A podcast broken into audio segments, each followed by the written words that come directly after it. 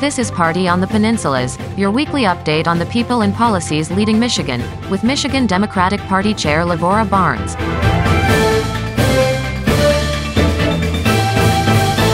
Welcome to Party on the Peninsulas. I'm Lavora Barnes. The word this week paralysis. That's exactly what Republicans have given us in Congress.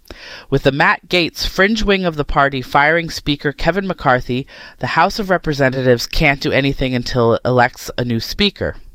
There's no consensus on his replacement. The talk of installing accused felon Donald Trump into the job is pretty much a fantasy.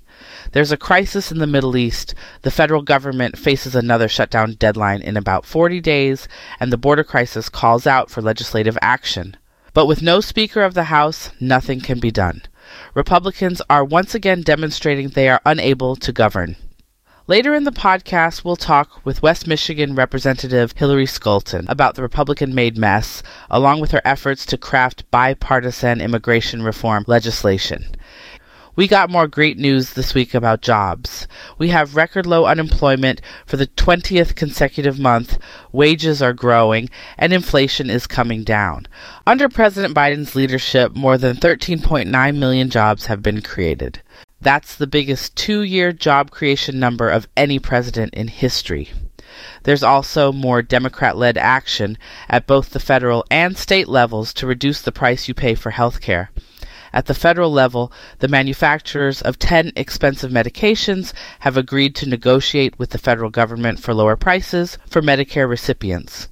Karine Jean Pierre, the White House press secretary, called the decision by the companies another major step in President Biden's fight to lower health care costs for seniors and families. In Michigan, the state Senate has approved on a party line vote legislation creating a prescription drug affordability board which would focus on the prices you pay for your prescriptions. Coming up, our chat with U.S. Congresswoman Hillary Scholten. But first, an update on some of the other stories on politics and policies we're following this week with MDP's Doron Tyus. In the news this week, the U.S. economy churned out a blockbuster 336,000 jobs in September, smashing economists' expectations and heightening the risks that policymakers will have to push even harder to slow down the economy. The data released Friday by the Bureau of Labor Statistics offered yet another snapshot of the job market's remarkable strength, with the unemployment rate holding at 3.8% and wage growth outpacing inflation in a boost to workers. It's no accident. It's Bidenomics. We're growing the economy from the middle out the bottom up, not the top down. And inflation is coming down at the same time. It's down 60% since last summer. Core inflation was just 2.2% over the past three months. And now we have the lowest inflation of any major economy in the world. The unemployment rate has stayed below 4% for 20 months, the longest stretch in 50 years. Michigan is getting a $3 billion investment for production of lithium ion battery models under a new supply agreement between LG Energy Solution and Toyota Motor North America Incorporated. The two companies announced during the week. LG Energy Solution plans to install new production lines at its Holland plant in West Michigan for battery cells and modules to support the deal. Work on the plant is slated to be completed in 2025. Former Detroit Police Chief James Craig has joined the race for the U.S. Senate. Craig ran for governor in 2022, but failed to get on the ballot because of forged signatures on his nominating petitions. In announcing his candidacy, Craig said, quote, the American people want to return to law and order. And that's exactly what they're going to get, end quote. Craig has endorsed Donald Trump for president. Trump has been charged with 91 felonies in four separate indictments. The irony is exquisite. Legislation prohibiting counties and municipalities from barring specific dog breeds in their borders has been introduced in the state house. Primary bill sponsor, Representative Penelope Tsernoglou, said municipalities in the past have contemplated bans on specific breeds of dogs based on common false associations between breeds and personality types. forcing tough decisions on families. Co-sponsor Representative Veronica Paiz added that, quote, the science is very clear. We know that breed alone doesn't account for behavioral differences between dogs. Yet this misperception continues. Responsible dog owners shouldn't have to experience the hardships of the misunderstandings of our canine family members. The bipartisan legislation introduced last week comes shortly after Grosse Pointe Shores banned pit bulls. The Michigan Democratic Party has launched a two week digital ad campaign targeting GOP leader, state representative MAGA Matt Hall following the shocking revelations of his abusive past as the legislature considers additional common sense gun safety reforms. The digital ads have begun running on Facebook and target thousands of swing voters across Hall's district, highlighting the threatening messages he sent to another college student, which included rhetoric insinuating gun violence, saying, quote, I've got a shotgun rifle and just put a bullet in it with your name on it, end quote.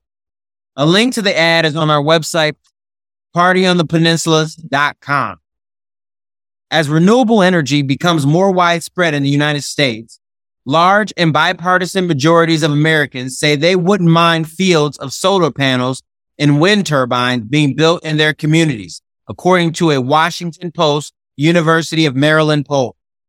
Three quarters of all Americans say they would be comfortable living near solar farms, while nearly seven in 10 report feeling the same about wind turbines. And these attitudes appear to remain largely consistent regardless of where people live.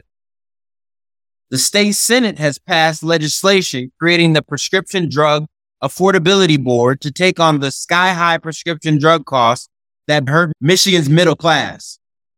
With the help of experts, this nonpartisan board will help to rein in the egregious costs of prescription drugs that force families to choose between their health and putting food on the table. The Prescription Drug Affordability Board would increase the affordability of medications while making the process more transparent and holding bad actors accountable, as well as addressing the access issues that plague the system. All Republicans in the Senate voted against the bill. The New York Times reports that shortly after leaving office, former President Trump shared apparently highly classified information about American nuclear submarines with an Australian businessman during an evening of conversation in Mar-a-Lago, his private club and residence in Florida, according to two people familiar with the matter. The businessman, a billionaire member of Mar-a-Lago who runs one of the world's largest cardboard companies, went on to share the sensitive details about the submarines with several others, the people said. Trump's disclosures, they said, potentially endangered the U.S. nuclear fleet. A federal court has picked Alabama's new congressional map, which will likely result in an additional black and Democratic member in the delegation. The new map came after the same panel of federal judges twice found that the lines drawn by the GOP dominated legislature likely violated the Voting Rights Act by weakening the power of black voters. The new lines will be used for at least the 2024 elections. The state's Republican Secretary of State said on Thursday, though Alabama Republicans have vowed to fight them for future cycles. The gerrymandered Ohio legislature has responded to a newly elected Democratic majority on the state's Board of Education by creating a new state agency, the Department of Education and Workforce that will replace the Education Department and report to the governor, not the board. The bill would also make all of the board's 19 members governor's appointees instead of allowing voters to elect 11 of them. The GOP fought for the changes after three candidates aligned with the teachers union were elected to the board, displacing conservative members. The power grab is being challenged in court. Link to these stories and other articles of interest are on our website, partyonthepeninsula.com. From Michigan Democratic Party headquarters in Lansing, I'm Dorian Type. Thank you, Dorian. It's been another wild week in the Republican run U.S. House. For the first time in American history, the Speaker of the House was fired. Now, there's no speaker and no signs that the vacancy can be quickly filled. Speaker McCarthy was dumped by the ultra right wing faction for the sin of working with Democrats to avoid a federal government shutdown. Democrats, on the other hand, are demonstrating repeatedly a willingness to work on a bipartisan basis in a government that has split control. At the center of this effort is the Problem Solvers Caucus, a group of centrist Democrats and Republicans in the House. One of the members of that caucus is West Michigan Congresswoman Hillary Scholten. She talked about her efforts to forge bipartisan solutions with our Walt Sorg. Representative Scholten, it's a pleasure to have you on the podcast. Thank you so much for taking time. I know you've been busy, if nothing else, just trying to keep track of what's going on in there. That's exactly right. It has been a, a wild week in DC for sure, but we're just as committed as ever to, to doing the hard work of bipartisanship. And we are unexpectedly back in the district now, but heading back Tuesday, uh, to continue with the, the vote for a new speaker. The last time we talked was during your campaign before you were elected. Did you have any idea that you would get elected to Congress and that this would break out? Not at all. No one could have seen this coming. I, I don't think. Though we knew that this would certainly be a chaotic and uncontrolled Congress. We started out not having a speaker for the first week, uh, and having to go to 15 votes to actually get Kevin McCarthy confirmed as speaker. And I think we saw because of the way that he compromised with the extremists in the party to give them so much control, though they really re- represent such a relatively small fraction of the party. I think a lot of people saw that it was only a matter of time before they acted on that authority to try to take him out. You are a member of the Problem Solvers Caucus, which is a bipartisan group of centrist members of the House, equal number of Republicans and Democrats. And quite a few people are looking at y'all to see if you can come up with a solution that doesn't involve caving into the crazies. Yeah, uh, we're ready. I've been ready to, to step in and uh, uh work on a compromise solution for this problem. I was actually on the Sunday morning talk show State of the Union with Jake Tapper just minutes after Matt Gaetz made his announcement and that he was going to bring the motion to vacate. And the first question came to me, what are you going to do? And I said, I'm ready to compromise. I'm willing to work with Republicans on a solution to this, but the Republicans were not willing to come to the table. Kevin McCarthy said over and over again, we will not negotiate with the Democrats. Instead, he was willing to give the extremists in the party the ability to remove him with uh, just a single member having the ability to bring that motion to vacate. That was unprecedented from the past Congress.